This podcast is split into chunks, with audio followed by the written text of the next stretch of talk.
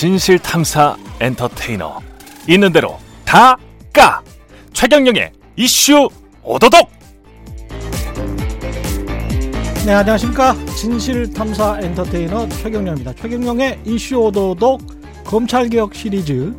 오늘이 여섯 번째 시간입니다. 여섯 번째 시간 시작하겠습니다. 계속 이야기가 나오고 있네요. 검언 유착 사건 한명숙 전 총리 사건 관련해서 진술 강요했다고 하는 진정 사건도 있고 최근에는 법무부 장관과 검찰총장의 갈등 대립이 심각해지고 있는 것 같습니다.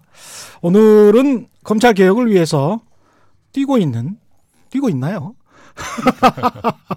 예, 세 분의 전문가를 모시고 검찰 개혁 어떻게 가야 할지 한번 깊이 고민해 보겠습니다. 먼저 국회 입성해서 법사위원 되셨습니다. 더불어민주당 김남국 의원님. 네, 안녕하세요. 안산 예. 단원을의 김남국입니다. 예, 반갑습니다. 그리고 법무부 2기 법무 검찰 개혁 위원회 위원이셨죠? 예. 하고 있습니다. 아, 하고 있는 네, 거죠? 현재. 2기가 지금 계속. 네. 오선희 대표 변호사님 나오셨습니다. 안녕하세요. 오선희 예. 변호사입니다. 예, 안녕하세요. 그리고 미래통합당의 정강 정책 개정 특위 위원 지금 현직이시고요. 네, 지금 예. 방금 회의를 하고 왔습니다. 아, 그러시군요. 네. 천하람 변호사님 나오셨습니다. 네, 반갑습니다. 전남 예. 순천갑의 천하람 지역위원장입니다. 반갑습니다. 아, 당협위원장을 음. 하고 계시는군요. 예, 예, 맞습니다. 순천갑이면 소 검사장. 네, 저희 소병철 검사장님이 저희 아, 의원이십니다. 의원님이랑 같이 그때 경합을 하셨던. 예, 예, 맞습니다. 본인을 하이브리드 보수 뭐 이렇게 네. 자칭 부르신다는데 네. 뭡니까? 아니 뭐 사실 뭐 대단한 네. 것은 아니고요. 네. 아 이제 우리 기존의 보수 정당 하면 뭔가 과거에 굉장히 머물러 있는 느낌이 있었지 않습니까? 그래서 좀 사회 인식이나 역사 인식은 음. 좀 더좀 좀 오히려 진보적으로도 갈 수 있고. 예. 오히려 정말 지켜야 할 부분에서만 좀 지키자. 그래서 좀 너무 진영의 틀에 갇히지 않는 음. 어, 정치인이 되자 그런 취지에서 제 스스로를 좀 하이브리드적으로 정치해보자 이렇게 좀 다짐하고 있는 뭐 그런 정도입니다. 아 좋네요. 네. 완전 네. 공감합니다. 예, 예. 곧다 당하실 듯.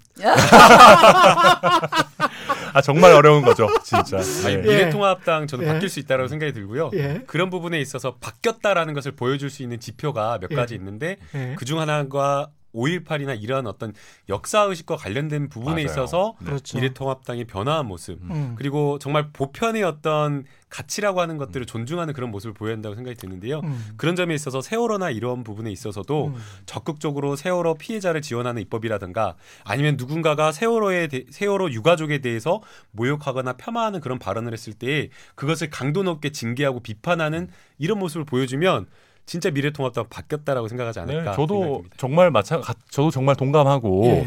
예 근데 5.18 민주화 운동 같은 경우에는 사실 예. 5.18을 민주화 운동이라고 이렇게 정의했던 게 김영삼 정부 때였거든요. 음. 그래서 사실 그때 사회 대, 정말 사회적으로 타협을 그렇죠. 이뤄내고 네. 정말 좋은 네.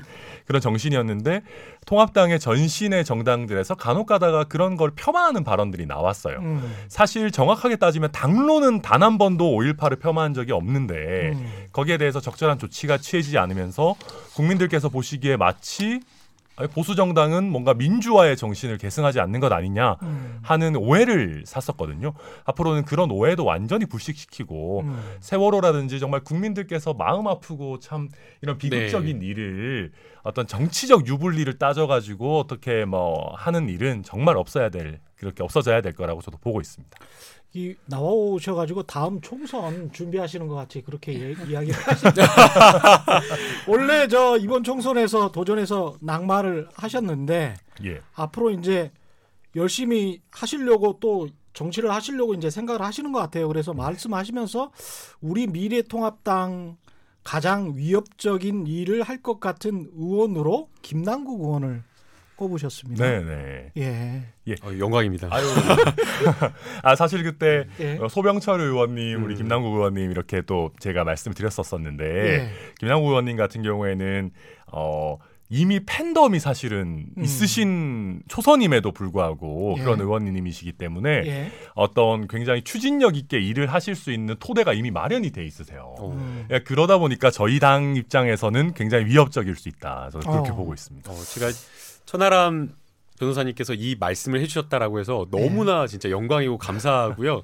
이게 뒤늦게 알아가지고 지금 당장이라도 보도자료를 내가지고 미래통합당의 이 위원님께서 이렇게 뽑아주셨다고 제가 이 서로 띄우기 언제까지 갈지 한번 보겠습니다. 일단 그 윤 총장님하고 법무부 장관님하고는 지금 뭐 갈등인 거죠? 대립하는 거고. 그렇다고 보이죠. 근데 왜 네. 그러는 겁니까? 저 총장님과 총장님께 묻고 싶어요. 아, 총장님께 묻고 싶다. 네, 네, 저희가 네. 이 자리에서 전화를 드려볼까요? 네. 아, 그러니까 진짜로, 네. 네. 진짜로. 그러니까 이게 음.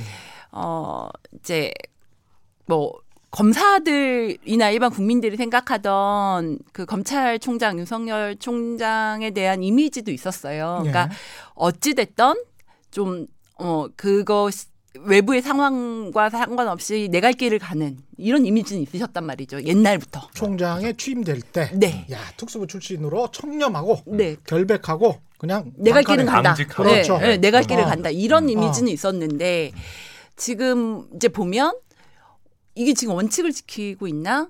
이게 어. 원칙이 아닌데 이게 맞지 않는데 이런 음. 선택들을 계속 하고 있고 그래서 이 상황에 대해서 정말 왜 이러는 거지? 저도 지금 잘 이해가 안 되는 상황. 원칙이라는 건 뭘까요, 여기서? 그러니까 예. 수사라는 게, 그러니까 뭐 이제 지금 채널 A 기자 그 검언유착 사건만 들여다 보면 음. 이거 4월달 상황부터 보면 대검 감찰에서 하겠다. 예. 네, 이랬죠. 그러면 예. 그게 상식이죠. 네, 왜냐하면 어. 현직 검사에 관련된 그 음. 뭐, 정확한 사실관계는 밝혀지지 않, 았지만 문제 제기가 되어 있었고 그렇죠. 그것이 사실이라고 하면 음. 감찰 이, 감찰이 진행되고 형사 사건도 진행될 수 있는 음. 상황이었어요. 그러면 음. 대검 감찰에서 하겠다고 했었고 음. 본부장이 진행하면 되는 상황이었는데 갑자기 뜬금없이 인권부에서 그렇죠. 하라고 했고 예. 인권부가 그럼 왜 생겼냐 생각해 보면 인권부 이런 일을 한 적이 한 번도 없거든요. 어. 그러니까 문무일 총장 때뭐 음. 수사 인권 관련한 업무를 하라고 했던 거지. 그렇죠. 검, 현직 검사가 피의자 뭐, 인권과 관련해서. 네. 예. 현직 예. 검사가 뭐 잘못했는지 들여다보라는 예. 부가 전혀 아니었고. 음. 이, 이 그때부터 뭔가 이상하다 생각했는데 그러면 그때 또 지나서 중앙지검 수사를 하면 그럼 총장의 역할이 뭘까? 수사 검사들이 잘 할 수 있도록 수사의 독립성, 법과 원칙에 따른 수사를, 그러니까 진짜 총장님 자주 하는 말이거든요. 이거 음. 법과 원칙에 따른 수사를 할 수 있도록 총장이 그 역, 그 수사를 할 수 있도록 만들어주는 게 총장의 역할이잖아요. 근데 음. 총장이 이번에는 뜬금없이 중앙지검 수사를 하고 있는데 자문단을 들고 들어왔어요. 어. 네. 근데 이 자문단은 또 뭐냐 생각을 해보면 음. 이 법원에도 좀 비슷한 제도가 있잖아요. 네. 그래서 뭐 굉장히 그 법률가들이 알기 어려운 의료, 뭐 과학기술, 네. 뭐 이런 음. 부분에 관련해서 자문을 듣는 거를 상정하고 법에 들어왔던 제도인데 음. 갑자기 자문단을 들고 들어와서 수사팀은 우리 수사 열심히 할게 예. 하고 있는데도 또 밀어 넣었어요. 음. 밀어 넣으려고 하고 있죠. 예. 네, 밀어 넣으려고 하고 있고 이 과정, 그러니까 4월부터 쭉 진행 과정을 보면 과연 이게 원칙, 그러니까 수사를 잘 하자는 원칙에 지키고 있는 건가, 총장으로서 역할을 하고 있는 건가에 대한 심각한 의문이 듭니다. 그러니까 자문단이라는 거를 만들어서 채널 A 사건을 사실상 덮으려고 하는 게 아니냐라는 의혹을 그러니까 당연히 가질 수밖에 그 없을 것 같아요. 기자님께서 음. 그 네. 법과 원칙이 뭐냐라고 물으셨잖아요. 예. 어, 우선은 이 말을 할 것 같아요. 프로그램 음. 중에 우리 아이가 달라졌어요. 이 프로그램 있잖아요. 예. 우리 총장님이 달라졌어요. 어. 총장님께서 항상 이야기하던 게 법과 음, 원칙이었는데 원칙인데. 국민들이 생각하는 그 총장에게 검찰 총장에게 기대하는 법과 원칙은 엄정함이거든요. 음. 그러니까 모든 사람에게 공정한 잣대를 들이댄다라는 그 엄정함인데 음. 지금 윤석열 총장이 최근 보여주는 모습은 그 엄정함 법 집행을 잃어버렸다라는 음. 거예요. 예. 우리가 일반적으로 이제 그 형, 불법에는 공평이나 형평을 주장할 수 없다라고 이야기를 하거든요. 예. 이게 뭐냐면 앞 제가 뭐 운전을 하다가 교통단속에 걸렸어요. 경찰관은. 근데 앞차는 봐주고 저만 잡은 거예요. 그러면 음. 제가 화, 씩씩거리면서 경찰관님한테 아니 왜 앞차는 봐주고 저는 이렇게 하냐. 억울하다라고 말을 하지만 그거 안 통한다라는 거예요. 그렇죠. 그런데 앞차 봐주고 뒤차 봐주고 뒤에 뒤에 차 봐주고 나만 딱해. 음. 그럼 국민들이 느끼는 그 감정은 아 왜 이렇지? 법 집행이 왜 이렇지? 이게 정말 공정한 건가? 아니 내가 잘못한 건 맞지만 음. 그러나 이래서는 안 된다라는 그 느낌을 받는 거거든요. 지금 딱 그 모양새인 거예요. 음. 윤석열 총장이 조직에게는 충성 아니 사람에게는 충성하지 않고 조직에 충성한다라고 하면서 굉장히 공정한 법 집행을 강조를 했는데 예. 실제 보니까 그렇지 않다라는 거예요. 장모님 사건도 그런 겁니까? 장모님 사건도 그런 것이고 음. 또 지금 본인 측근과 관련되어서 감찰이라든가 수사가 진행되니까 그것을 덮는 과도하게 개입을 하면서 덮는 모습을 보여주기 때문에 음. 윤석열 총장에 대해서 많은 국민들이 실망하고 검찰에 대해서 신뢰를 잃고 있는 것 아닌가 그런 생각이 천 변호사는 어떻게 생각하세요? 네, 저도 사실은 비슷한 음. 의견입니다. 그러니까 뭐 이렇게까지 예. 뭐 물론 조금 더 지켜봐야 될 것이고 예. 사실 그 한동훈 검사장에 대해서는 음. 사실 의혹만 있는 상태고 음. 뭐 어느 정도 실제로 개입했는지 안 했는지 알 수 없는 상태이기 때문에 예. 본인은 억울할 거고 뭐 음. 억울할 수 있을 거고 뭐 여러 가지 음. 사정이 있을 수 있겠습니다만은 음. 저는 그렇기 때문에 더더욱 검찰총장께서 이 일에 너무 이렇게 막 관여하는 모습을 보여주시는 거는 저도 조금 과하지 않나. 음. 뭐 물론 측근이고 검사장급이나 되는 인사이기 때문에 중요한 일인 건 맞아요. 검찰 예. 조직 상황에서 보더라도 중요한 일인 건 맞는데 음. 오히려 그렇다면은 오해를 살 만한 액션은 좀 더 자제하셨던 게 맞지 않나라는 어. 생각을 저도 가지고 있습니다. 그 검찰 내부 분위기는 어떻습니까? 지금 윤 총장께서 하시는 일이 어떤 정치 중립적으로 검찰의 독립성을 보장하기 위해서 이렇게 하고 있는 것이다. 이렇게 느끼고 있는 사람들이 많습니까? 아니면은 좀 정치적인 것 아닌가? 음. 어떤 편향된 것 아닌가 이렇게 생각하고 있는 사람들이 많습니다. 어 이번 이 예. 일은 좀 지켜보고 있는 단계인 것 같고요. 아직 음. 저도 뭐 제가 검찰에 있는 것도 예. 아니고 뭐 그 저도 그냥 친한 검사들이랑 간혹 얘기를 해보면 예. 전에 이제 조국 전 장관님 음. 수사를 할 때는 음. 그때는 검찰 조직 안에서 어, 뭐 열심히 한다. 이게 뭐 과했다, 어땠다 음. 평가가 이제 외부적으로 있습니다만은 그렇죠. 예. 어, 일단 정권 눈치, 살아있는 권력의 음. 눈치를 보지 않고 뭐 음. 일단 검찰이 자기 할 일을 열심히 하는 모습이다라는 음. 거에 대해서 조직 내부적으로는 또 뿌듯해하는 그런 것들도 있었거든요. 예. 그런데 이번 일은 제가 봤을 때도 아직은 좀 더 지켜봐야 되지, 아, 지켜봐야 될 것 같은 음. 그런 상황인 것 같습니다. 네. 약간 자가당착 에 빠진 것 같기도 해요. 조국 전 장관과 관련해서는 정말 탈탈 털었고 지금 판결 6월 30일에 났었나요?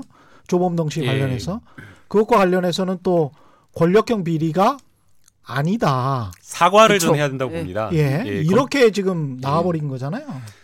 어, 검찰총장이 어떤 권력형 비리나 음. 게이트를 정말 적극적으로 수사를 했다라고 한다면 음. 그 수사에 합당한 결과를 가지고 와야 되거든요. 네. 자, 지난해 같은 경우에 정말 70여 명의 모든 정말 특수부 검사들을 동원해 가지고 대대적인 수사를 거의 뭐 20년, 30년 뭐 부인, 아들, 딸, 심지어는 뭐 동생, 심지어는 80 노모까지 수사한다라는 이야기가 나올 정도로 해도 해도 너무한다라고 할 정도로 무리한 수사를 했거든요. 그러면 적어도 거기에 합당한 권력형 비리라든가 직권을 남용한 어떠한 그런 범죄가 나와야 되는데 음. 그런 범죄 증거가 제출이 되지 않았다라는 겁니다. 음. 오히려 지금 그 정경심 교수가 투, 그 줬다라고 하는 그 10억 원이라고 하는 것은 대여금인데 투자를 했는데 그거를 홀라당 까먹어 버렸어요. 조범동 씨가. 그러면 오히려 정경심 교수는 사실상 그냥 일반 사건으로 치면 피해자인 거예요. 투자를 했는데 투자 투자를 하고 돈을 빌려줬는데 음. 그 원금을 아예 받지도 못했고 빌려줄 당시에 조범동이 이야기했던 이야기가 사실이 아닌 것들이 많기 때문에 이건 사기의 피해자거든요. 음. 근데 이것을 거꾸로 권력형 게이트다라고 하면서 수사를 했다란 말입니다. 그러면 거기에 대한 결과를 가져왔었는데 그러지 못했다. 음. 그렇기 때문에 우선은 저는 지난해 있었던 그 잘못된 수사에 대해서 음. 저는 윤석열 총장이 사과하는 게 필요하다고 보이고요. 최근에 보이는 이러한 보, 과도한 측근 감싸기 음. 이러한 것에 대해서도 검찰총장으로서 보일, 보여야 될 만한 모습이 절대 아니다라고 보입니다. 윤 총장님 편이 아무도 없네. 오소희 변호사님은 지금 전 검사 출신이잖아요. 예. 저는 이제 제 검찰에 10년 있었고 예. 사실 지금 제가 검찰이 싫어서 나온 사람이 아니고 예. 예, 너무 힘들어서 나왔던 예, 뭐 체력이 딸려서 나오긴 했지만 예. 어, 지금도 제가 가장 친하고 예. 가장 가까운 사람들이 사실 검찰에 있고 그렇겠죠. 그래서 네. 이걸 보는 게 굉장히 괴로워요. 음. 네, 굉장히 괴롭고 음. 총장 그러니까 계속 이 생각을 하는 거죠. 총장의 역할이 뭐냐? 음. 그러면 검찰이 지난 수십 년간 쌓아온 잘못된 역사가 있어요. 예. 이 잘못된 역사를 되돌려서 예. 뭐 사과를 하는 건 너무 당연하고 그럼 지금부터 국민에게 신뢰를 받는 수사 음. 그리고 국민의 아픔과 고통을 달래줄 수 있는 수사 음. 어, 그래서 민생이 안정될 수 있는 수사 이런 것들을 해, 해서 신뢰받는 검찰로 거듭났으면 좋겠고 그래서 칭찬받는 검찰이 됐으면 좋겠어요. 전 진심으로. 그렇죠. 예, 그런데 네. 지금 이제 김남국 의원님 말씀하신 것처럼 음. 기존 그 총장 취임 후 1년 동안의 모습을 보면 그런 수사를 했나에 대한 고민이 너무 깊죠. 검사가 2,000명이고 어 검사의 인원이 수사할 수 있는 사건은 한정되어 있어요. 그러면 특수부 검사 70명이라는 게 어떤 의미냐면요. 뭐 그 동남북서에 이렇게 검찰청이 있잖아요. 예. 그러면 의정부 뭐 서부 이런 데 검사가 50명 정도 막 40명 50명이에요. 그럼 검찰청 아. 하나 인원보다 더 많은 인원이거든요. 서부지검 검사가 예. 서부지검 검사보다 훨씬 많은 인원이에요. 예. 네, 50명도 안 되는 청들이 많으니까. 그럼 네, 거기에 짜잘한 사건들이 굉장히 많기 때문에 그 업무에 바쁘겠죠. 네, 그러니까 예. 검찰청 하나의 인원보다 더 많은 인원을 가지고 엄청나고. 예. 예. 그 인원을 가지고 그러니까 이를테면 서부지검 50명이 서부 관할내 사건 전부 다 하고 있는 거잖아요. 그 시간에 그거보다 더 많은 인원을 가지고 이 수사 하나만 했단 말이죠. 특수부가. 네, 특수부 예. 전원이. 특수부 1, 2, 3, 4가. 음. 이게 과연 그러면 그 2천 2천 명 예. 검사들이 할 수 있는 사건의 자원을 들여다볼 때 예. 사건을 수사할 수 있는 우선순위가 있고 중요도가 있어요. 음. 그럼 이 수사에 70명을 밀어넣는 넣으면 나머지 수사는 외면됐다는 의미예요, 사실은. 그럼 민생에 관련된 국민들의 고통을 외면하고 있었다는 소리기도 해요. 그 그거를 지켜보는 심정은 그럼 저 수사를 도대체 70명이 할 이유가 있나 아닌 것 같거든요. 말이 안 되잖아요. 근데 처음에 네. 조국 장관 임명을 대통령이 지명을 했을 때그 네. 그 중간에 절대 안 된다라고 대검 간부가 직접 청와대에 가서 그 이야기 있었잖아요. 그리고 윤, 윤 총장이 직접 이거는 음. 그건 국회에서도 이야기를 한 거고 내 승인과 허락 없이는 이런 수사가 불가능하다. 내가 진두지휘한 것이다라고 본인이 이야기를 했단 말이죠. 그럼 그만큼 이 사모펀드와 관련해서는 자신이 있다라고 생각을 한 네. 거예요. 그래서 그 사람을 찾아야 예. 될것 같아요. 어. 그 잘못된 정보를 얼린 사람이 누구냐. 음. 그러니까 처음에 이 의혹이 터져 나왔을 때는 음. 뭐 60억 뇌물설 그 다음에 음. 이뭐 대선 자금 대선 자금 네. 펀드를 통해 가지고 대선 자금을 만든다. 예. 그 다음에 무슨 웰스 CNT는 뭐 광급공사 다 몰아줬다. 다그 광급공사 몰아줬다라고 하는 것은 기소조차 못했어요. 사실도 음, 아니어가지고. 그렇죠. 근데 그러한 사실들이 다 날라갔거든몇 그 언론에는 그, 이미 다 보도가 보도는 됐고. 됐는데 처음에는 마치 사람들은 또 그게 진실이냐 진실, 아 직, 도 믿고 있는 사람들도 네. 있어요. 처음에 네. 뭐몇 몇십억 몇백억 뭐 대선 자금 비자금 설 나왔다가 네. 그게 60억 그다음에 계속 줄어갖고 뭐 뇌물이 뇌물이 2억 몇천원 나오다가 결국에 나온 게 600만 원 뇌물이라는 거거든요. 근데 음. 그것도 무죄 나올 가능성이 매우 높아요. 네. 그래서 이거는 말도 안 되는 수사를 했다. 음. 그러면 그게 저는 설령 그런 죄가 있다고 하더라도 검찰이 그렇게 수사를 하는 게 일반적이고 형사소송법에 맞는 거냐? 음. 전 아니라고 봐요. 고발장이 제출되면요, 제일 음. 먼저 하는 게 고발인 조사예요. 그래가지고 이 고발인 조사에게 그 피해 사실이나 이런 것들을 진술을 받는 다음에 절차적으로 진행을 하는데 이번에는 고발 받자마자 그냥 고발장 다 모아가지고 고발인 조사도 없이 그냥 압수수색부터 들어간 거거든요. 음. 이런 수사가 있을 수 있냐라는 거예요.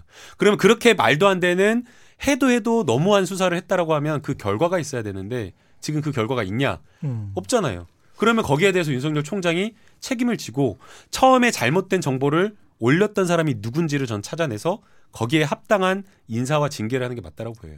네, 저는 우리 김남국 의원님 말씀이 조금 위험할 수 있다라고 음. 보이는 게 원래 수사라는 게 결과가 반드시 존재해야 되는 건 아니거든요. 음. 그러니까 이게 존재할지 안 할지에 대한 법원의 판단도 물론 아직 많이 남아 있는 그렇죠. 거긴 합니다만은 예. 예컨대 수사를 이 정도로 투입을 해서 했으면 성과가 나와야 돼. 어. 라는 걸 요구하는 것도 사실 되게 위험할 수 있어요. 어. 오히려 검찰 조직으로 하여금 더 무리한 수사를 하게끔 할 수 있는 거거든요. 음.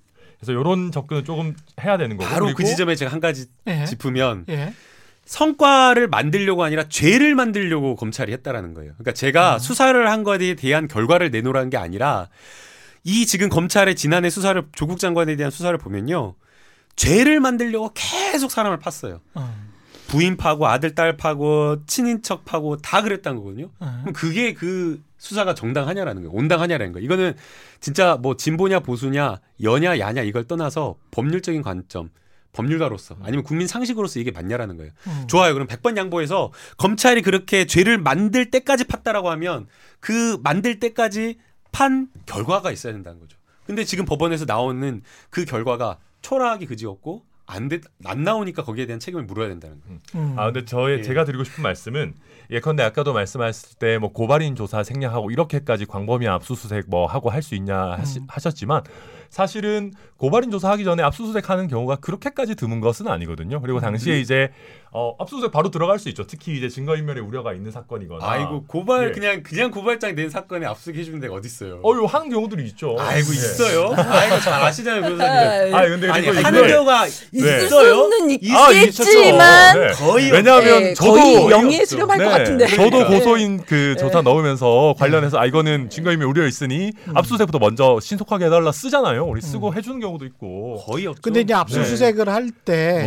법적으로 근거가 있어야 될 거 아닙니까? 아, 그럼요. 그렇죠. 네. 그리고 사실 그러니까. 압수수색 네. 영장이 나와야지 압수수색을 그렇죠. 하는 거니까 네. 이게 뭐 단순히 검찰의 문제다라고 할 것은 아닌 것 같고요. 음. 그리고 저는 그렇게 생각합니다. 이게 뭐 이 검찰 수사가 적정했냐 안 적정했냐의 문제는 또 우리가 장기적으로 봐, 보고 법원 판단을 또 지켜봐야 되겠습니다만은 네. 당시에 국민적인 의혹이 집중되고 있는 사, 사안이었고 음. 뭐 검찰 입장에서 열심히 수사한다라고 하는 것을 음. 굳이 또 그렇게까지 얘기할 수 있는 건가? 아니요, 저는 국민적 의혹을 검찰이 만든 거는 아닙니까? 아, 그거는 뭐 검찰과 언론이 어떻게 보면 상승 작용 일으킨 것도 없지는 않겠죠. 예. 네. 검찰에 계셨던 예? 오선희 의원님께서 아이고 변호사님께서 말씀을 좀 해주셔야 될 것 같은데. 예, 저는 일단은 그 고발인 조사 부분은 사실 아주 아주 아주 아주 아주 예외적이죠. 왜냐하면 음. 압수수색 영장이 나가려면 뭐 입증 정도는 아니, 아니지만 기본적으로 소명은 해야 되고 그 소명의 바탕에는 고발인 조사와 그 자료들 이런 걸 붙기 마련이어서 음. 어 사실 지난해 그 조국 장관 관련한 수사는 예외적인 상황이었다고 생각을 해요. 음. 다만 이런 고민은 할 수 있죠. 그러니까 어 국가의 중요한 인물 그렇죠. 그러니까 국가적인 게이트가 있다고 치면 예. 검찰에서 그거를 해명하는 거는 해명 그러니까 그걸 수사해서 음. 어, 어 국가적인 권력형 비리가 있는지를 캐봐야 되는 거는 뭐 원론적으로야 네. 음. 원론적으로야 맞는데 음. 그럼 그때 그 상황이 그 상황이냐에 대한 고민은 있어요. 그러니까 그리고 분명히 수사하는 과정에서 일정 정도는 검찰 내부적으로는 알았을 거라는 거죠. 일정 정도는 알았다. 그러니까 이게 권력형 비리가 아니거나 그 들어오는 제보들의 허위성 정도는 판단을 최소 어느 정도는 하면서 수사가 되었을 건데 음. 그때 그거를 나머지 모든 자원들을 동원해서 정말 털끝 하나까지 가족 전체로 수사를 확대해가는 과정 그러니까 저희가 수사를 하다 음. 보면 음. 초반에 막 100개를 들고 해도 하다 보면 아 이게 안 되겠구나 생각해서 수사가 좀 줄어들 수도 있고 어, 한 개 가지고 시작해도 음. 조사하다 보면 늘어날 수도 있어요. 그거는 예. 그럴 수 있는데 어 그럼 이때 그때 그 상황이 확대해 가는 상황이 맞았을까에 대한 그 고민이 하나 있고 어.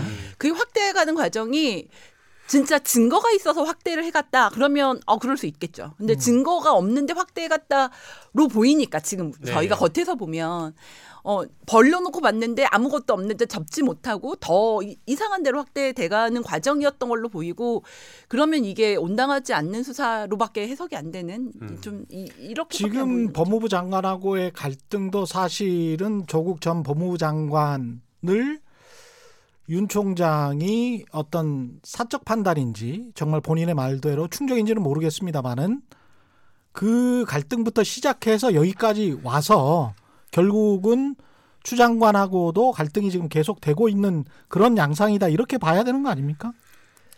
네, 그렇죠. 그, 예. 그렇고 아마 예. 그때 사실 정부 여당과의 음. 대립각을 사실 굉장히 심하게 세우고 그러다 그렇죠. 보니까 예. 어 사실 우리 법조 쭉 보면 저도 뭐 법조 경력 그렇게 긴 건 아닙니다만 네. 법무부 장관과 검찰총장이 이렇게까지 공개적으로 대립하는 경우는 사실 그렇게 흔한 일은 아니거든요. 음. 그러다 보니까 윤 총장 입장에서도 아, 정부 여당이 너무 지나치게 간섭과 개입을 한다라고 음. 느끼고는 있을 것 같아요. 그러다 보니까 그 반작용으로 스스로도 뭔가 검찰 조직을 지켜야겠다라는 생각이 들 수도 있는 것 같고. 근데 정부 네네. 여당과 추미애 법무부 장관을 등치시킬 수는 없는 거 아니에요? 어 그런데 이제 네. 뭐 사실 추미애 장관 같은 경우에는 음. 당에서도 사실 당 대표까지 하셨던 핵심이셨고 네. 또 행정부를 대표하는 법무부 장관이시니까 예. 추미애 장관과 정부 여당을 등치시키는 거는 어느 정도 당연한 것 아닐까? 아니 예. 아무리 장관이 정무직이라고 하지만 장관으로서 임명된 그 다음부터는 이제 법무부 일에 충실하려고 우리가 그 사람의 양심은 그렇게 믿고 있는 네. 거가 이제 네, 네. 기본 존재는 돼야 되는 거 아닙니까? 그러면 정부 예. 여당은 아니라 하더라도 예. 정부니까요. 그러니까 정부의 행정부의 일원이시니까. 음. 예. 법무부 현안 질의를 한데 네. 그 음. 현안 질의를 아, 두 번에 그렇죠. 걸쳐서 했거든요. 아마 그 보신 영상을 아마 한번 좀 보시면 음. 이게 여당 맞아 할 정도 겁니다. 음. 굉장히 강도 높게 법무부를 질타하고 비판을 하고 그랬었거든요. 그래서 음. 등치시킨다라고 하는 것은 어, 아닐 수도 있다. 어, 근데 이게 아마 그 말씀을 좀 네. 드리고 싶고요. 네. 네. 어, 저는 이게 단순하게 법무부 장관하고 검찰총장과의 갈등으로 저는 봐서는 안 된다고 봐요. 음, 그냥 갈등으로 갈등으로만 보면 둘 다 잘못한 것처럼 이야기가 될 수 있고 음. 정말 이 갈등의 원인이나 이런 것들을 못 보는 문제가 있을 수 있거든요. 그래서 예. 저는 이게 갈등이라고 치부해가지고 시끄럽다. 그래서 야 둘 다 문제 있다 이런 식으로 접근해서는 저는 안 된다고 보이고요. 왜 이런 어떤 갈등이 생기게 되었는지 그걸 좀 볼 필요가 있다고 봐요. 앞서 이제 오선희 변호사님께서 말씀을 해주셨는데 결국에는 이 지금 검찰총장이 했던 본인의 어떤 수사 지휘가 굉장히 공정성을 훼손하는 어떤 그런 수사 지휘고 많은 국민들이나 검찰 내부에서도 보더라도 이게 결국에는 측근이라든가 제 식구를 감싸는 것 아니냐라는 예. 그런 의구심을 갖게 하는 거거든요. 음. 예컨대 감찰 그 한명수 전 총리 건과 관련되어서 법무부에 진정이 들어와서 대검 감찰부에서 열심히 감찰하겠다라고 하고 있는데 그거를 갖다가 인권부에다 내려보내요. 음. 감찰 부장을 패싱해 버리고 그래가지고 그것을 바로 잡으려고 법무부 장관이 감찰부에서 하라라고 지지시를 했는데 또 감찰 부장을 패싱하는 그 모습을 보였고 또 검언 유착과 관련되어서는 이거는 정말 대한민국 역사상 있을 수가 없는 사상 초유의 일인데 이것을 수사하고 있는 수사팀을 제껴버리고 그것을 제껴버리고 전문 수사 자문단이라고 하는 듣도 보도 못한 이런 것들을 갑자기 들여와서 불기소 처분하려고 하는 것 아니냐라는 이런 의심을 받게 하고 있는 거거든요.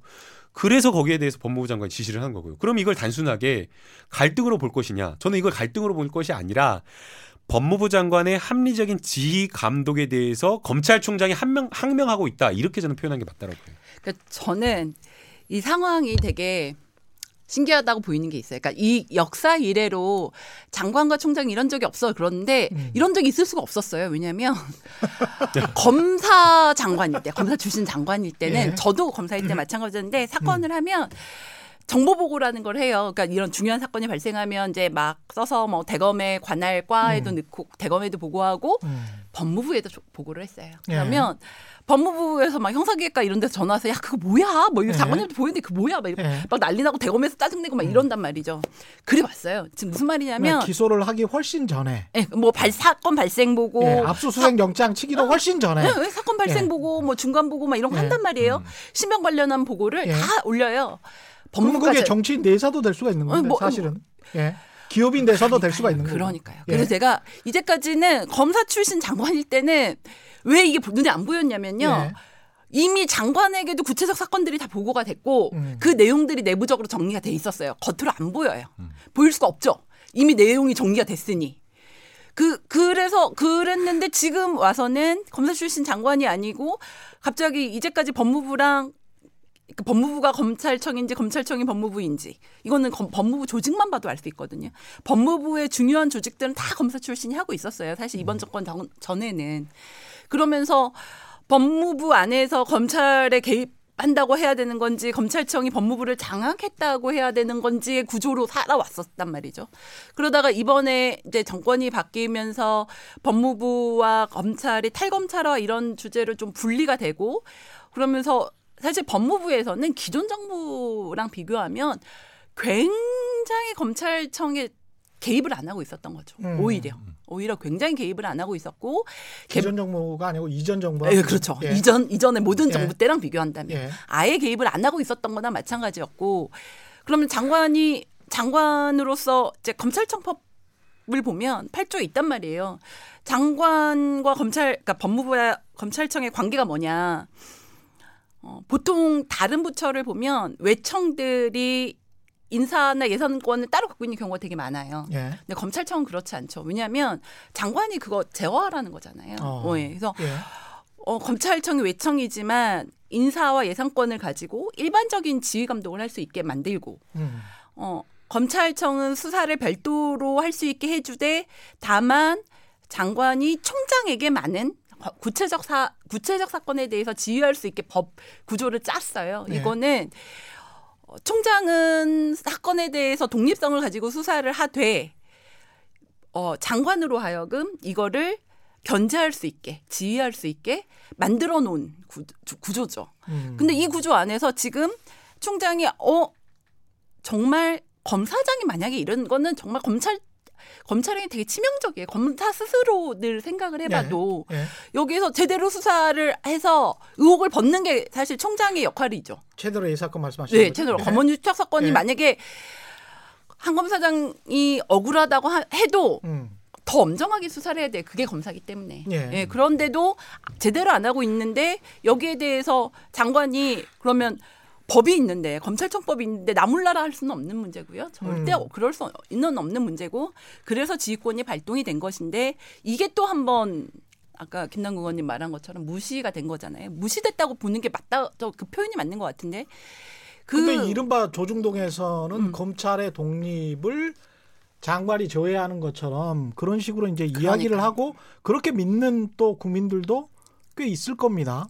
그 저는 예. 그러니까 장관이 모든 사건에 다 개입하고 있었던 이전 정부 때랑 생각을 해보면 음. 지금은 검찰의 독립성이 굉장히 높아졌어요. 오히려 높아진 건 맞고요. 예. 높아진 건 맞고 정말 이렇게 드러나는 어 국가적으로 중대한 사건에 맞닿아서 이게 정말 검찰이 제대로 수사했으면 안 하셨을 것 같고 장관님이 맞닿아서 들어가시 그 지휘가 아. 수사 그러니까 지휘권이 발동한 것뿐인데 예. 그 프레임으로 설명하는 건 안 맞다고 생각해요. 예. 그 검찰 수사의 독립이라든가 정치적 중립 이런 것도 굉장히 중요하죠. 예. 실제 그런 것들이 지켜져야 되는 게 맞습니다. 예.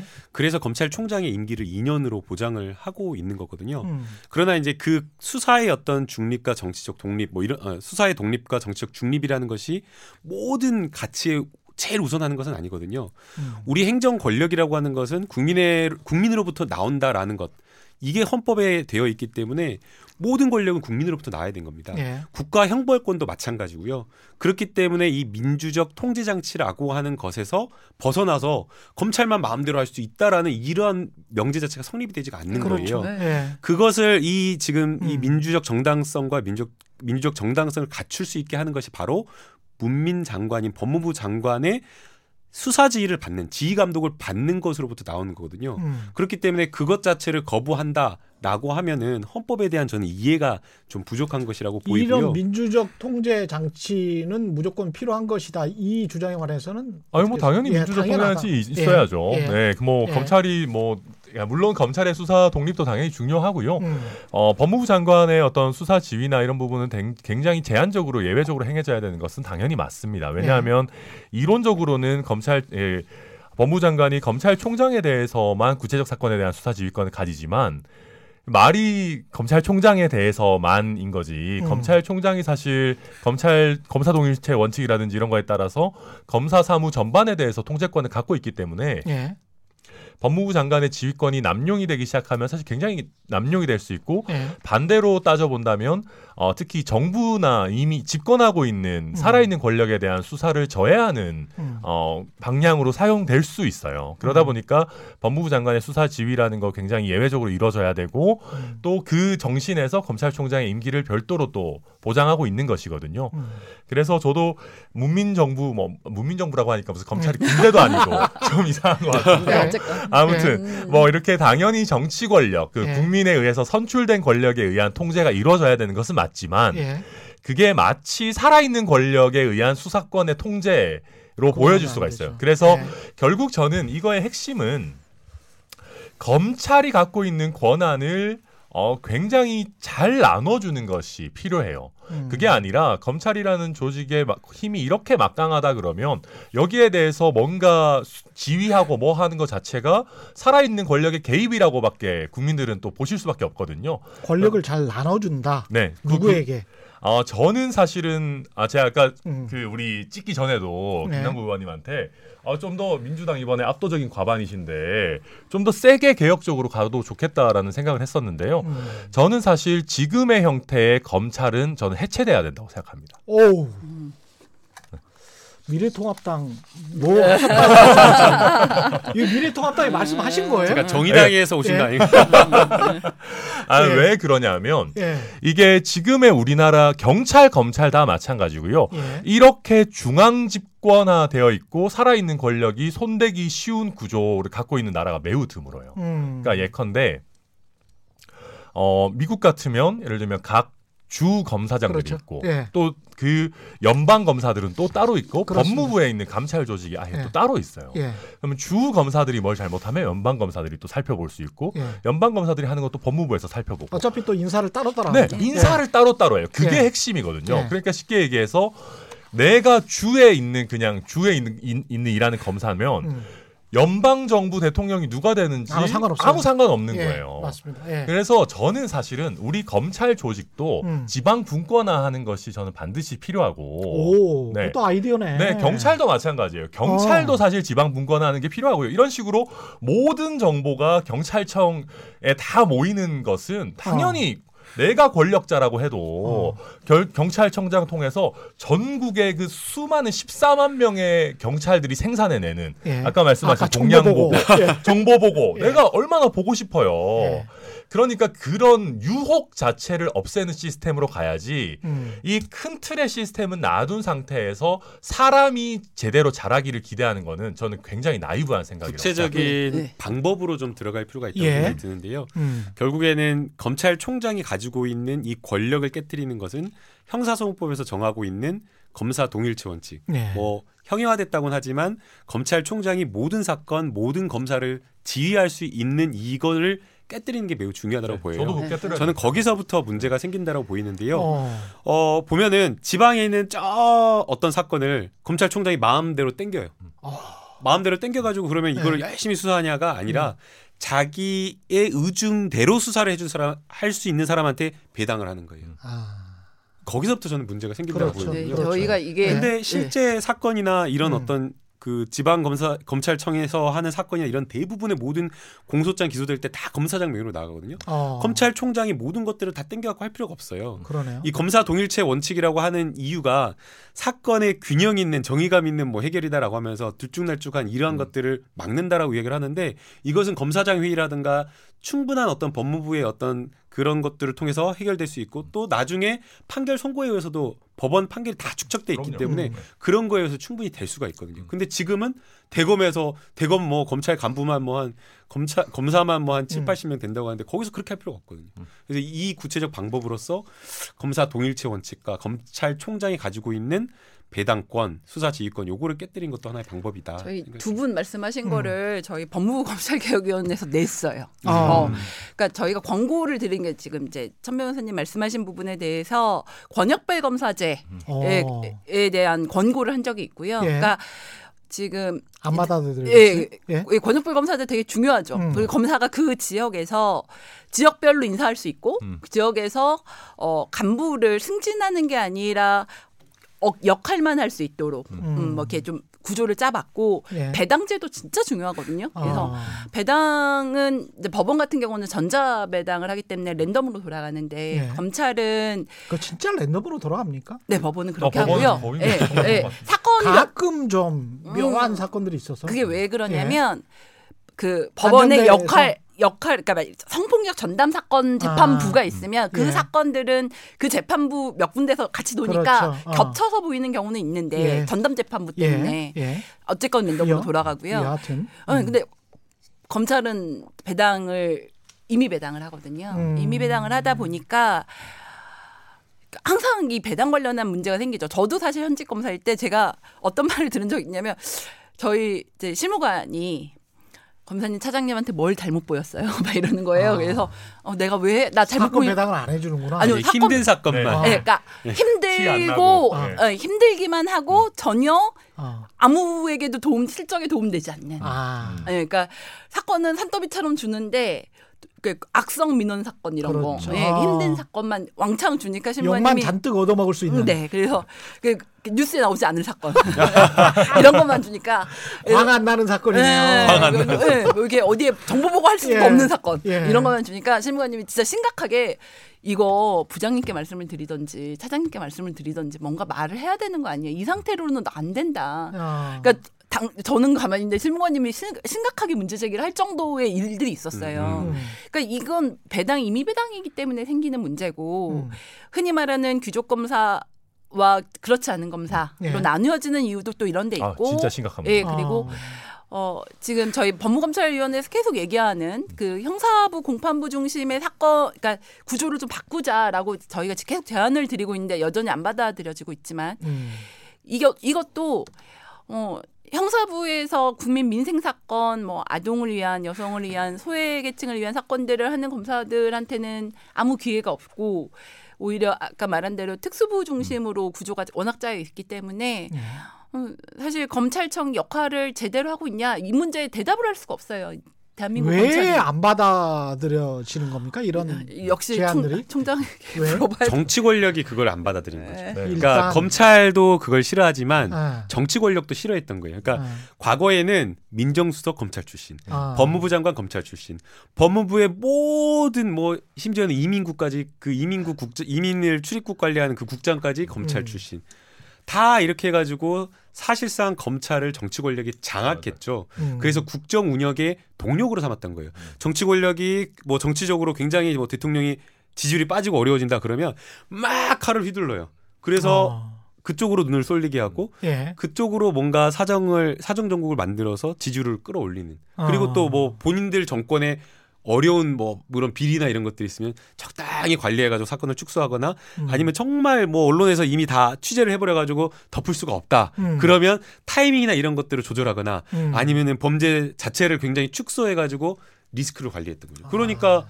이런 어떤 검찰 내부로부터의 검찰 개혁이나 이런 것들에 대한 관심을 갖기가 쉽지가 않았던 거죠. 네. 네. 네, 어, 어, 예. 그래서 저도 이, 진짜 저는 검찰 권력과 정치 권력의 그 결탁을 정말 끊고 네. 제대로 정말 검찰 조직의 분화를 반드시 이뤄내야 된다고 저도 생각하고 다만 저는 한 가지 거, 여, 걱정되는 게 있어요. 우리가 이제 아까 변호사님 말씀하셨던 것처럼 특수부 검사들만 막 잘 나가고 거기에 검찰의 인력과 자원이 음. 집중되고 하는 건 사실 굉장히 잘못된 것이기는 해요. 예. 그런데 이 수사 역량을 그냥 축소시키기만 하면 음. 결국은 누가 이득을 보냐면 음. 나쁜 정, 놈들이 나쁜 놈들 정치권이랑 이제 그 다음에 재계 거물들만 사실은 이득을 봐요. 그래서 우리가 검찰의 특수부 역량이나 이런 것들을 축소하고 직접 수사 역량을 축소한다라고 할 때 매우 조심해야 되는 것이 음. 이걸 그냥 없애버리기만 하면 안 돼요. 솔직히 까놓고 말해서 우리가 경찰도 잘하는 분은 잘하고 좀 아직 역량이 안 되는 분은 안 되시지만 예. 경찰보다 단연간 그런 거물급 수사하는 역량은 사실은 검찰이 아직까지는 좀 더 앞서거든요. 예. 그러면 그 수사 역량을 음. 우리가 좀 잘 활용할 수 있는 방법을 찾아야 되는 거고 우리가 그래서 예전에 보면 수사청 만들자. 음.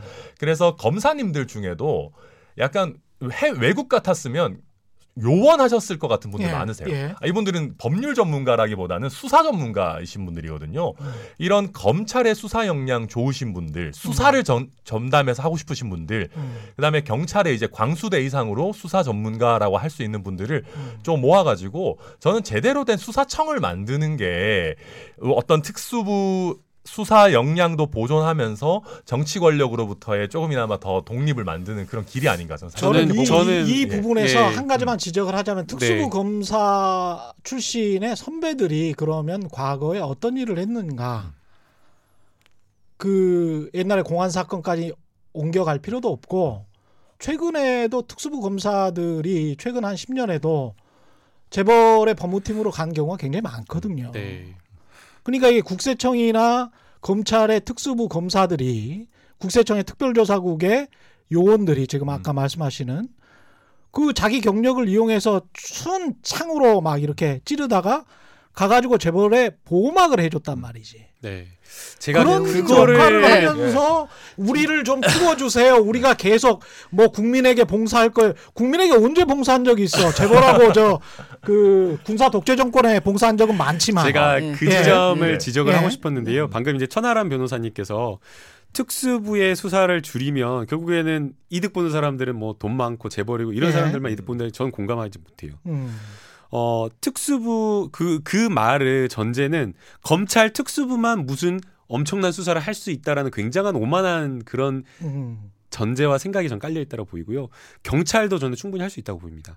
특수부가 했던 여러 수사의 성과물이나 이런 것들을 보면 특수부가 수사를 잘해서 그랬던 것이 아니라 지금 최근에 나온 한명숙 전 총리 건이나 다른 특수부 수사에 나왔던 것처럼 참고인이나 없는 사람들 그냥 막 계속 뭐 일흔 몇 번, 뭐 여든 몇 번 불러가지고 계속 없는 사건 만들어내고 진술 만들어내고 압수해갖고 탈탈탈 털어가지고 뭐 나올 때까지 하는 이런 수사를 했기 때문이라고 저는 생각이 들어요. 좋아요. 그러면 이게 검찰의 잘못된 수사로 인해서 성과를 만들어냈고 이게 검찰만 할 수 있는 것이 아니다. 그게 저는 있고 그러면 과연 그 특수부가 아까 기자님께서 말씀하신 대로 제대로 된 어떤 국민을 위한 특수부 검사였느냐 아니라고 봐요. 뭐 정, 뭐야 이렇게 해가지고 기업으로 갔다라는 것도 말씀해 주셨지만 기업으로 안 가도 밖에서 그냥 변호사로 하면서 정관으로 활동하면서 지금 제가 어제 다른 어떤 변호사님한테 들은 들은 것만으로 하더라도 큰 사건 큰 사건도 아니에요 11억짜리 피해 사건인데 요거 특수부 검사가 수임하면서 1억 달라고 했다라는 거예요 특수부에서 한번 해보자고 11억 사건인데 11억 1억? 사건인데 1억인데 이거를 야. 뭐라 표현 그 변호사 그 변호사님 표현이 웃겨요 너무 땡겨간다 이거 한번 특수부에서 해보자라고 예. 이야기를 했다는 거예요. 예. 본인이 아직도 특수부인 줄 알아요? 그러니까 이게 저희 변호사가 예, 변호사 변호사가 이거 특수부에서 한번 처리해 보자고. 농, 담인데 웃겨버려요. 예. 어떤 말이 있냐면 예. 특수부 출신 검사는 그러니까 평검 특수부 출신 평검사는 형사부 출신 부장만큼 수임료를 받는다는 게 업계 정설입니다. 아. 그러니까 그 특수부 부장 출신 변호사는 평 그러니까 그 차장급 검사장급만큼 수임료를 받는, 받는다고들 하고요. 저는 정확하게 네. 모르지만 제가 어, 오히려 지금 그분들 도와주고 계신 거 아니에요? 그러니까, 그러니까 수임료 높게 받는 거 도와주시는 것 같은데. 진짜 기자님 말씀하신 게 맞는데 네.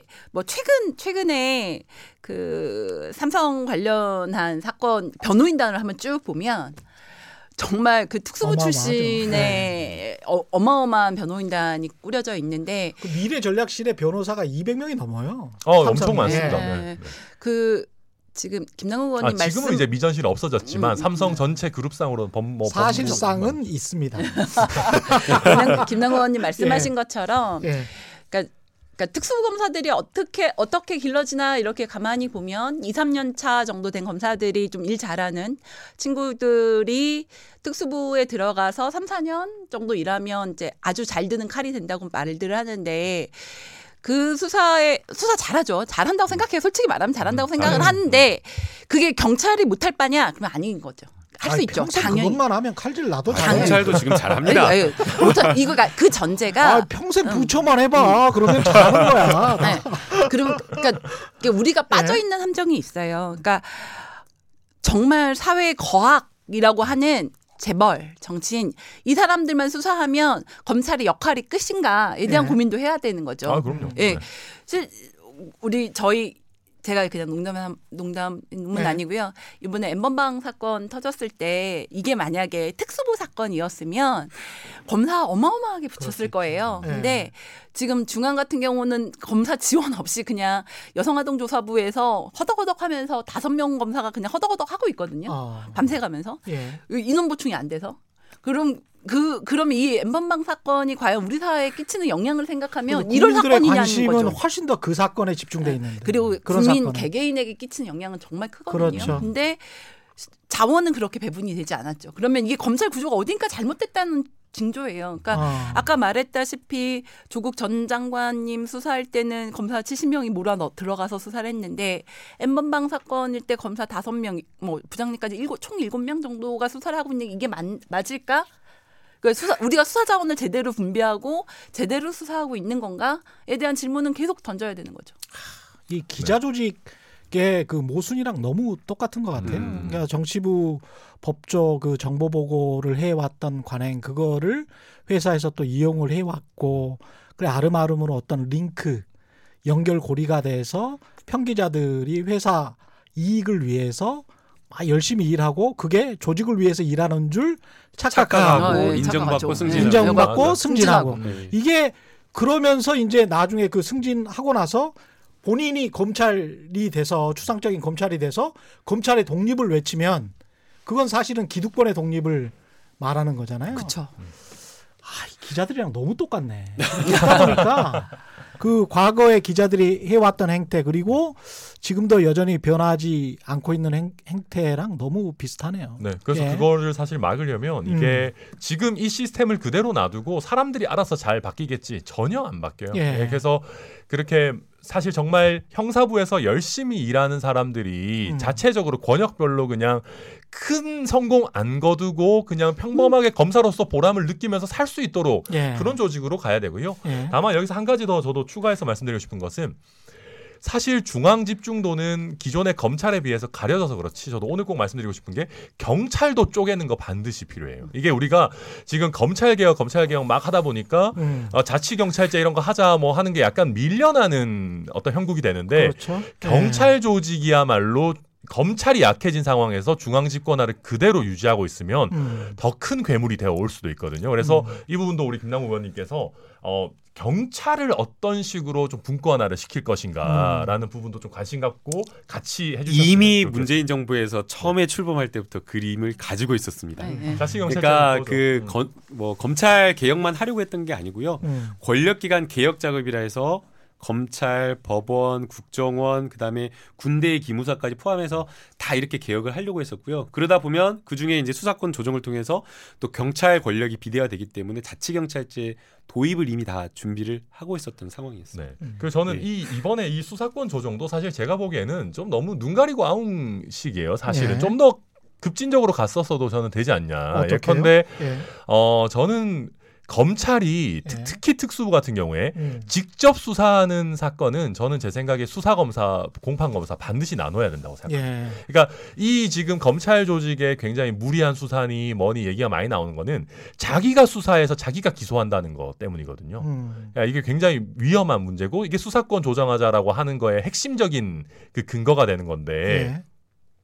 지금도 경찰에 대한 그립을 뭐 다소 약화시켰다고는 하지만 음. 굉장히 강범위하게 검찰에 뭐그 직접 수사를 지금 그래도 네. 살려놓고 있어요. 음. 왜냐하면 한순간에 없앨 수는 없는 거니까. 네. 근데 그럼 이 과도기적인 상황을 어느 정도 용인한다고 하더라도 이 과도기적으로 검찰이 직접 수사하는 거에 대해서는 아예 기소 검사, 기소 판단의 주체를 좀 완전히 다르게 갖고 가서 음. 좀이 과도기적인 상황에서라도 부작용이 최소화되도록 하는 게 저는 반드시 필요하다 생각합니다. 그래서 네. 결국에 저희가 나아가야 될 방향은 검찰 내부에서 그렇게 분리할 것이 아니라 원래 검찰이라고 하는 그 기관 자체가 기소를 위한 소추하는 맞아요. 그런 음. 기관이고 수사 과정에서 본질적으로 기본권 침해라는 게 발생할 수밖에 없기 때문에 음. 수사 과정에서 인권 침해라든가 이런 것들을 다시 한번 이차적으로 관리 감독하는 그런 기관으로 태어나는 게 맞다고 보여요. 네, 그래서 예, 수사 수사는 경찰이 그리고 기소는 검찰이 해서 실제 검찰이 직접 수사하는 것을 아예 완전히 분리해 가지고 가는 게 음. 맞다라고 맞습니다. 네, 저도 네. 완전히 동의하고요. 음. 그러니까 어 이게 수사를 그러니까 저는 검찰이 경찰이랑 경제 아 경쟁하듯이 음. 수사하는 건 정말 아니라고 생각을 하고 네. 어 기소와 공소 유지 예, 집중을 하고 인권, 그러니까 영장을 통해서 인권을 보호할 수 있는 이런 기관으로 거듭나야 된다 이런 생각이 들고요. 네. 그 아까 이제 참 변호사님 그 분권화 이 과정은 저는 정말 이렇게 옛날 그러니까 검사하던 시절부터 정말 많이 고민하던 거였는데 음. 뭐 다들 아실 거예요. 검사가 뭐 이렇게 뭐 징계 받으면 어, 저 멀리 어디로 뭐 날라간다 이런 거 막 이런 거 예. 날라간다 이런 얘기 되게 많이 하잖아요. 네, 실제 드라마 영화에서 많이 나오잖아요. 응, 실제로도 예. 그렇죠. 실제로도 어. 이제 검사들은 전출 갈 때 사지망까지 쓰는데 검사들 이번 어디 됐었는데 오지망 이러면 지망하지 않는데 간 거죠. 그 오지망 가면 이제 나는 승진하고 아. 영원히 안녕이구나 이런 생각을 하면서 근데 예. 저 그때 되게 고민이었던 그러니까 무또 제가 한 번은 뭐뭐 뭐 인기 없는 검찰청을 지원망한 적이 있어요. 음.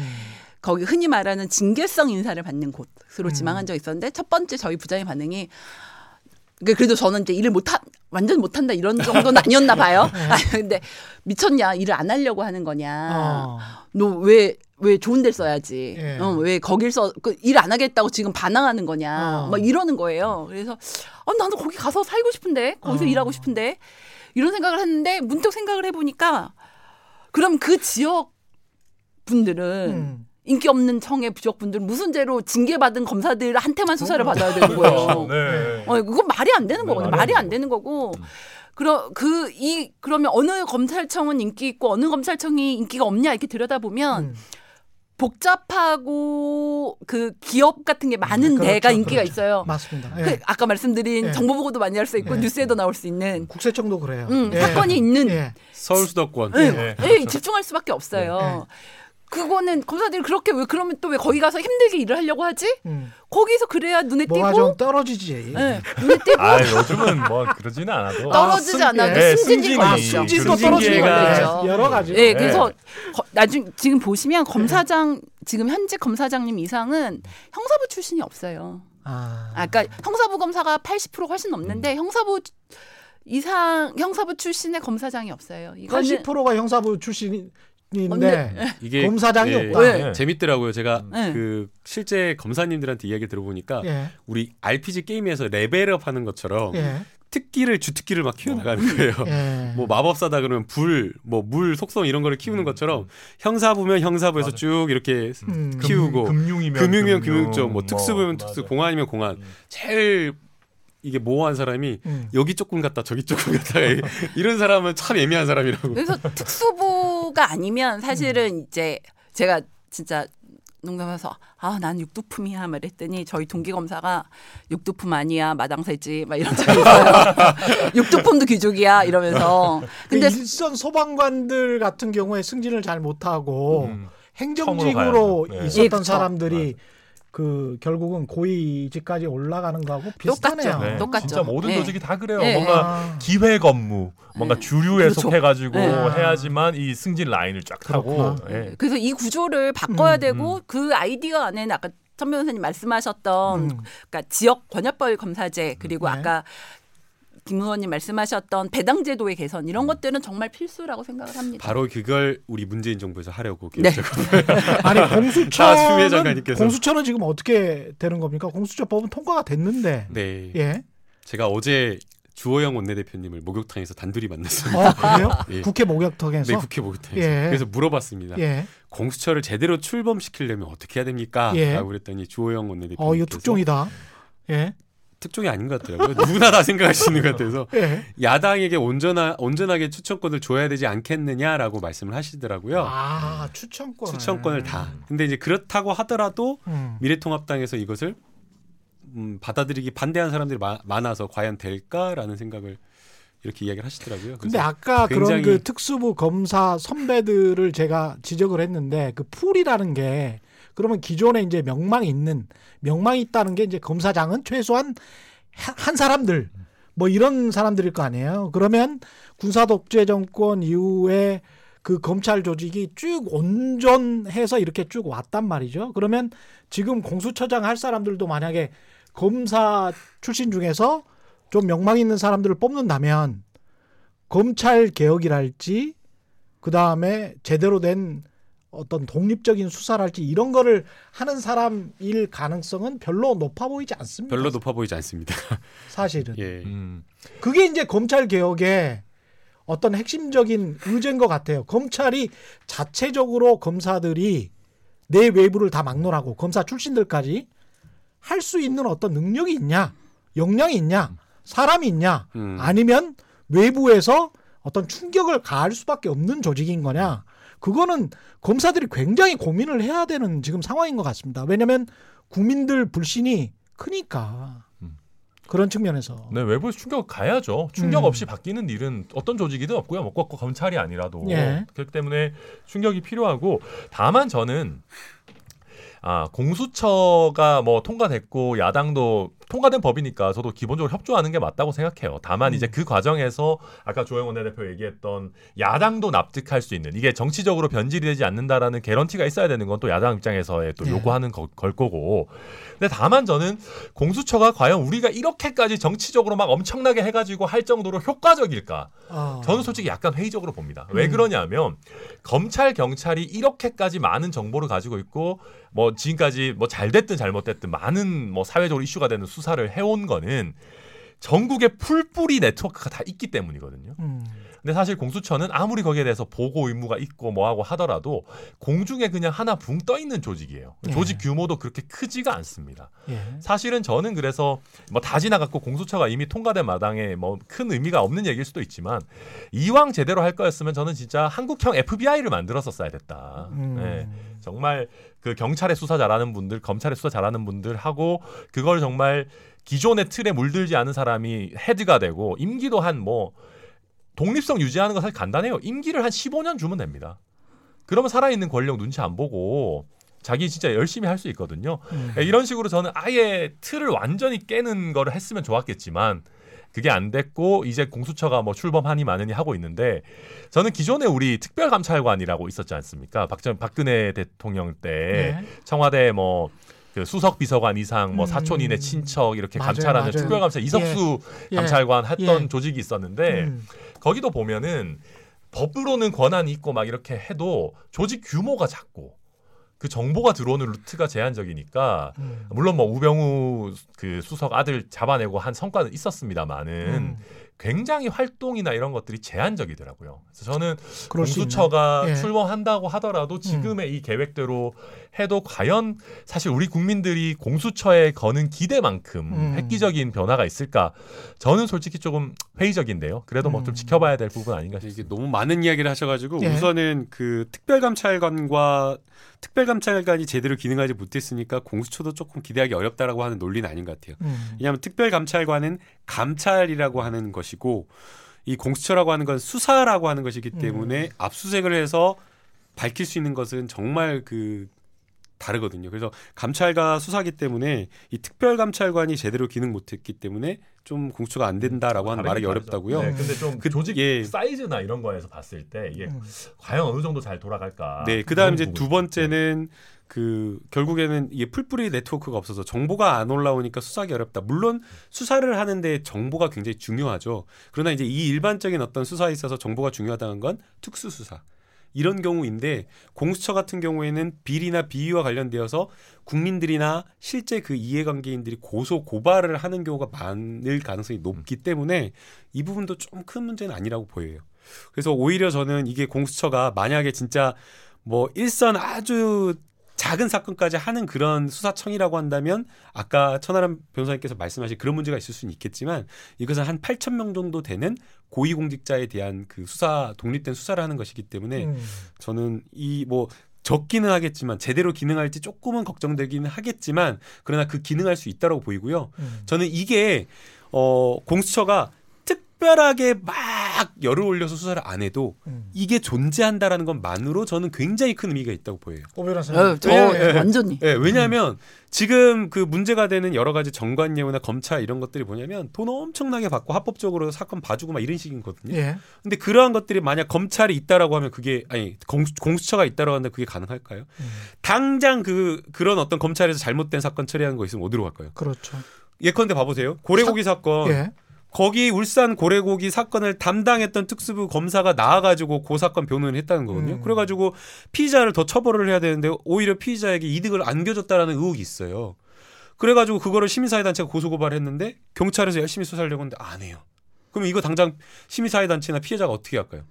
당장에 고위공수처 공수처로 그렇죠. 가겠죠. 네. 그렇기 때문에 저는 이게 엄청나게 공수처가 막 그 어마어마한 그 실적을 안 내도 존재하는 것만으로 굉장히 우리 많은 부분에 있어서 변화를 가져올 거다. 아, 맹호사 기능이 있구나. 네, 그러니까 예. 저는 공수처가 가, 공수처에 대한 여러 가지 우려의 시선이 틀렸다고 생각하진 않아요. 근데 다만 이게 그러니까 왜 생겼냐를 들여다 보면 우리 뭐 검찰이 못했던 게 분명히 있었으니까 음. 그래서 그 존재의 필요성이 분명히 있었고 김남국 의원님 말에 100% 동의하는 게 저도 좀 사이즈 작은 거에 대한 불만도 있고요. 예. 이게 과연 어떤 형태로 어떻게 될지 잘 상상이 되지도 음. 않아요. 음. 그래서 불안하기도 하고 잘못되면 어떡하지 이런 생각도 있는데 예. 일단 존재가 있어야 하는 그 존재의 필요성이 있거든요. 존재의 필요성이 있고 그 존재가 가지는 것에 순기능이 분명히 있어서 출범을 하고 나머지 부차적인 만약에 수사를 했을 때 그러니까 돌, 뭐, 이제 출범을 해서 운영하면서의 과정들은 의원님도 계시고, 그, 필요한 것들을 바꿔나가면 됩니다. 근데 지금 우려가 된다고 아예 시작 못하는 건 말이 안 되고요. 네. 그러니까, 음. 개혁의 방향성이 정해졌고 그 개혁의 방향으로 가기로 이렇게 결정을 내렸는데 음. 다시 거기에 일부 좀 문제가 있다라고 하면서 계속 우려만 해.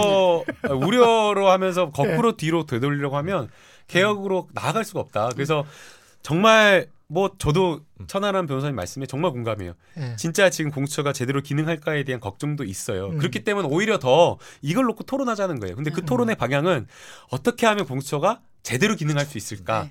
국민을 위한 권력 기관을 만드는데 어떻게 음. 하면 도움이 될까라는 그 방향으로 함께 좀 토론했으면 네. 좋겠습니다. 맞습니다. 네. 그래서 네. 저는 거기서 사실은 그래서 이제 우리 김남국 의원님을 포함한 우리 여당 음. 의원님들도 음. 사실 야당이 가장 우려하는 게 그거잖아요. 과연 네. 정치적 중립이 요구 유지될까? 잘 유지될까? 음. 오히려 정말 옥상옥 의 괴물 기관이 예. 탄생하는 것이 아닐까 하는 음. 우려가 실제 있으니까 음. 아, 우리 조영원 대표님과 우리 또 목욕탕에서 심판회하게 말씀 나누신 것처럼 좀 야당에게 그런 부분들을 좀 잘, 네, 좀 안심을 시켜줬으면 좋을 것 같습니다. 여기까지 하겠습니다. 네. 예.